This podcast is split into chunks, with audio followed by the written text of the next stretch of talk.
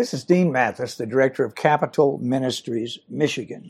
This time of year, when we reach this Christmas season, I take a break from the usual series that I may be going through in the Bible studies that are given to you and just stop and focus on this wonderful event in human history. And today, I'm going to do a study out of Luke chapter 1, verses 67 through 79, that I've entitled Christmas, a Miracle. The word miracle is a very powerful word. When we hear the word, we, our ears pick up. It carries a connotation of something wonderful and marvelous is going to happen. And because we live in a predominantly Christian culture, it always evokes thoughts of God and thoughts of things that God has done. That's what a miracle is. It's a sign. It's an act that is so impossible in the ordinary rhythm of things that you would call it a miracle. Now, the word gets used rather sloppily in many ways, and it is not always truly a miracle when the word is used. I think to me the most notable example happened in around the incredible events of the 1980 Olympics, which were held here in the United States, where the U.S. hockey team pulled off one of the greatest upsets in sports history when they defeated the Soviets. At that time, it wasn't Russia, it was the Soviet Union. And the Soviet hockey team had dominated the Winter Olympics for decades. But on this particular evening, in the medal round, the most unlikely thing happened in all the annals of sport. This American hockey team, made up of college hockey players from all over the United States, amateurs, went up against one of the greatest hockey teams in the world. And by all accounts, the Russian team or the Soviet team was truly a professional team. That's all they did. The American guys were all college students and had to be amateurs or you couldn't participate in the Olympics in those days. And so, in the final seconds of that game, when it was apparent that the Americans were going to pull off a stunning, stunning victory, Al Michaels, who was announcing for ABC News, which at that time was the world's leader in sports television, in the final seconds of that match declared, Do you believe in miracles? Yes. That phrase went down as one of the most iconic phrases in all of sport. It is quoted to this day. Later in 2004, they made a movie out of that event called The Miracle on Ice. And because of that pronouncement by Mr. Al Michaels, that event is called The Miracle on Ice. In 1999, Sports Illustrated named the Miracle on Ice, that is the win of that U.S. hockey team over the Soviets, the top sports moment of the 20th century. In 2008, the International Ice Hockey Federation named Miracle on Ice as the best international ice hockey story of the past 100 years. So the miracle aspect really captured our imaginations and kept it there. But what these guys did was not a miracle. It was one of those incredible events when a group of young men teamed together as a team, played like a team, and literally played above themselves, motivated by the emotion of the moment, motivated by the incredible coaching of their coach, and motivated too because we were in the heights of the Cold War and the Soviets were our perceived biggest threat.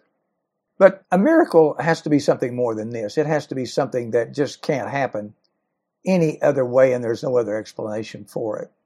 And in Luke's gospel, as well as Matthew's gospel, the Bible describes the incredible miracle that is Christmas itself the birth of Jesus Christ, the incarnation. And Luke begins his narrative with the birth of the forerunner of the Messiah, the man we know as John the Baptist. Zacharias was a priest. He had gotten his assignment to go to the temple and conduct his priestly duty. By that time, there were so many men that were in that category that a priest would probably get to function maybe one week out of his entire life. And so Zechariah was an older man by this time, and he was there doing his ministry, and an angel appeared to him. He was rather startled when the angel appeared because he appeared to him on the right side of the altar of incense, and there was a legend at the time that if an angel appeared to you on the right side of the altar of incense, you were a dead man. And so Zacharias was terrified. But the angel said, I'm Gabriel. I'm not here to scare you. I'm here to give you a blessing. I'm here to give you a prophecy. You're going to have a son. And Zacharias uh, was incredulous. He said, How can this be? I'm an old man and my wife is past childbearing years and this isn't going to, how is this going to happen? And Gabriel upbraided him. He said, "You, how dare you question me? I'm, i stand before the face of God. I've come in from God to tell you this truth, and so because of that, you won't be able to speak until the baby is born." So sure enough, when Zacharias came out of the temple, he couldn't talk, and so everybody there realized that something magnificent had happened. So he went back to his home village. Well, as the book tells us, Elizabeth kind of like Abraham and Sarah of the beginning of the Jewish line in the Old Testament back in the book of Genesis, the miraculous happened. She became pregnant. And she had a relative, a younger woman, a much younger woman, who lived up in the hill country of Galilee.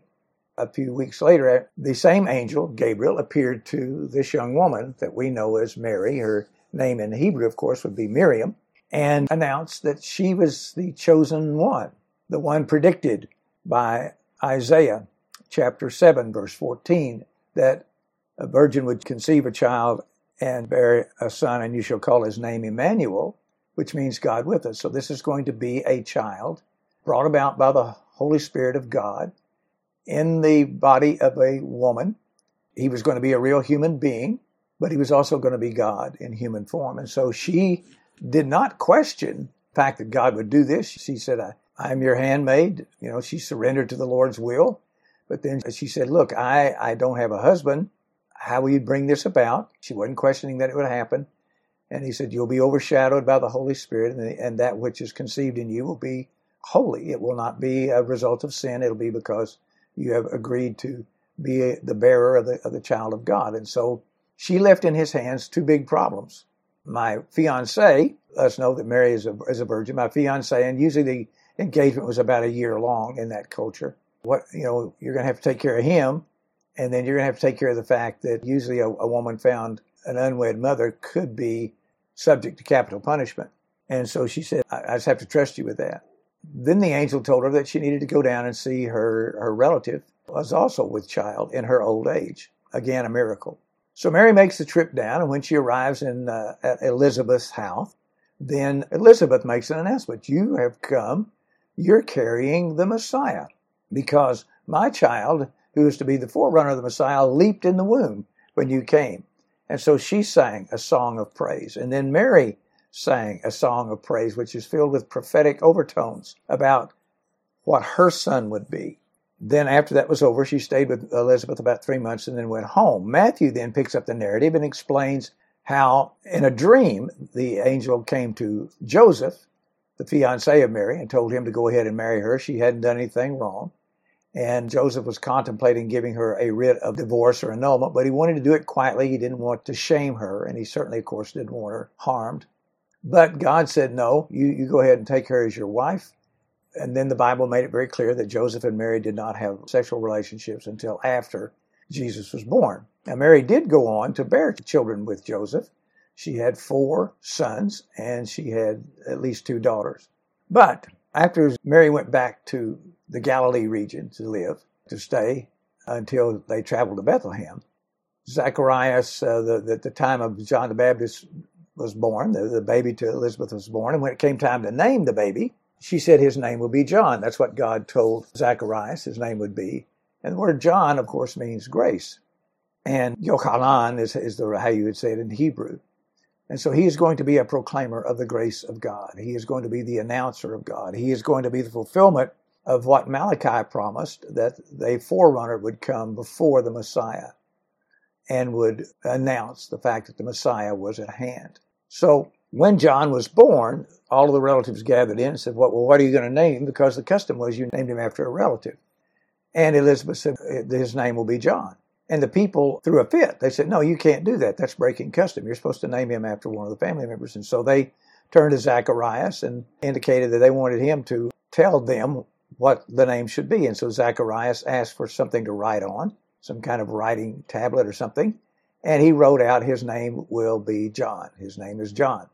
At that point, the Holy Spirit came and took over his vocal cords, and he was able to speak again, and he uttered a prophecy which begins in verse 67 of Luke chapter 1. And his father, Zacharias, that is John the Baptist's father, Zacharias, was filled with the Holy Spirit, and he prophesied, saying, Blessed be the Lord God of Israel, for he has visited us and accomplished redemption of his people. So the purpose of this baby that is to be that has just been born will be he will be announcing the coming of the Messiah. God has visited them and he is going to bring about fulfillment of the prophecies that he made in the Old Testament to bring up the Messiah and then to bring the Messiah into the world and that the Messiah would be redemption. He would provide a method of redemption and has raised up a horn of salvation for us in the house of David his servant.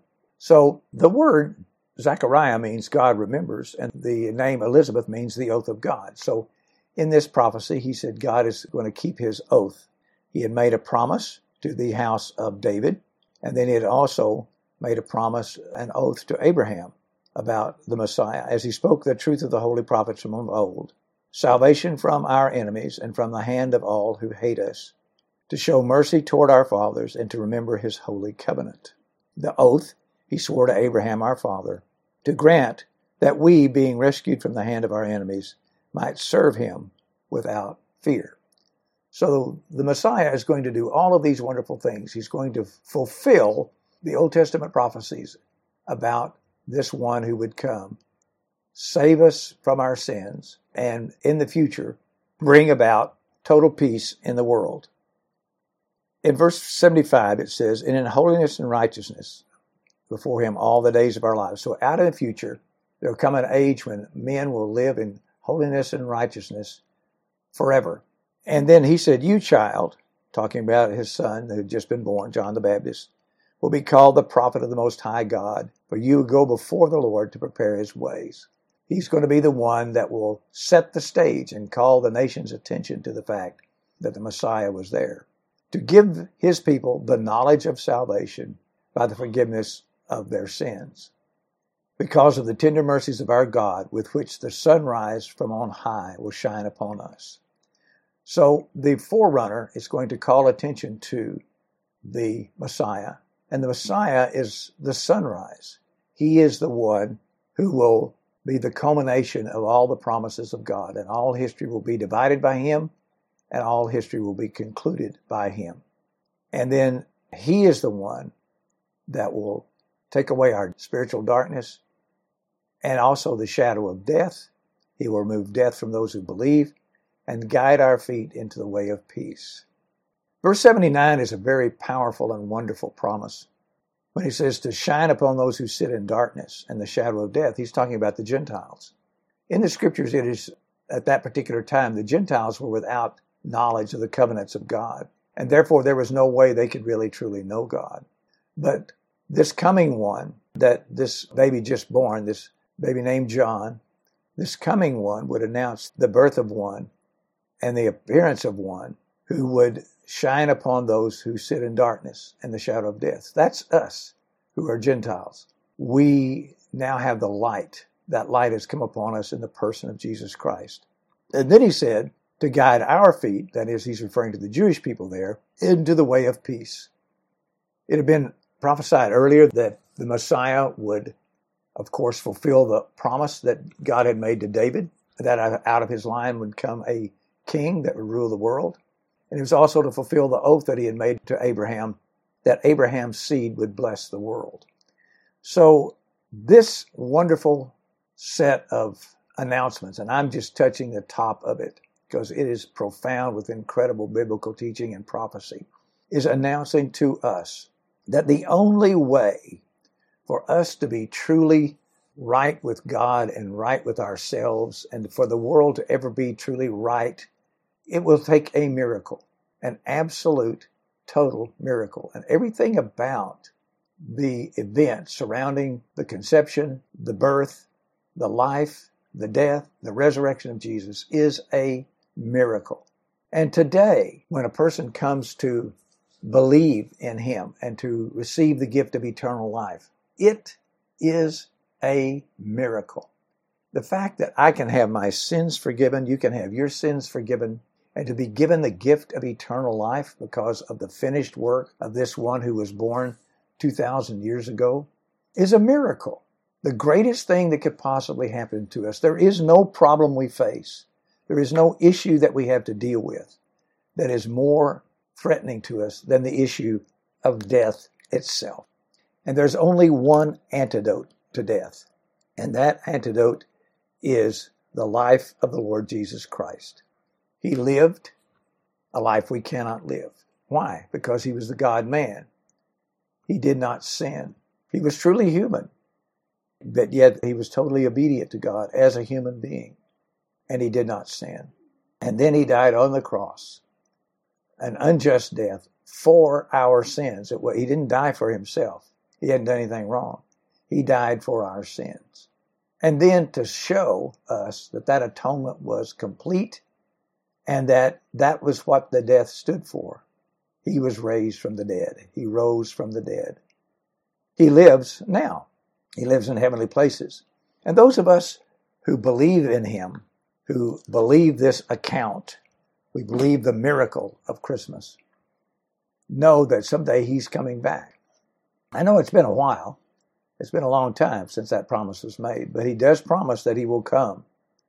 And when he does, history will culminate in him.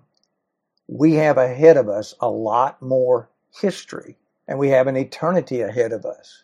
But that eternity and that future history will be blessed by life. Right now, we're in that season of turmoil and the end of days in which there's cataclysmic things happening and men's hearts fail them for all the bad news that sometimes comes. And they're we're faced with all kinds of difficulties as a race but we can rest assured with those who know God who love him there's peace on earth and goodwill toward men.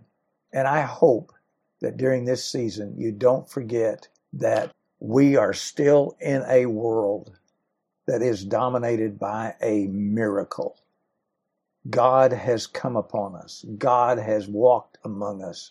God has provided a way for us to have eternal life. And even the events that are unfolding today and tomorrow and in the years ahead between now and the, and the return of our Lord, all of those are in the hand of God. And it's all governed by the miracle that happened 2,000 years ago when God became a human being.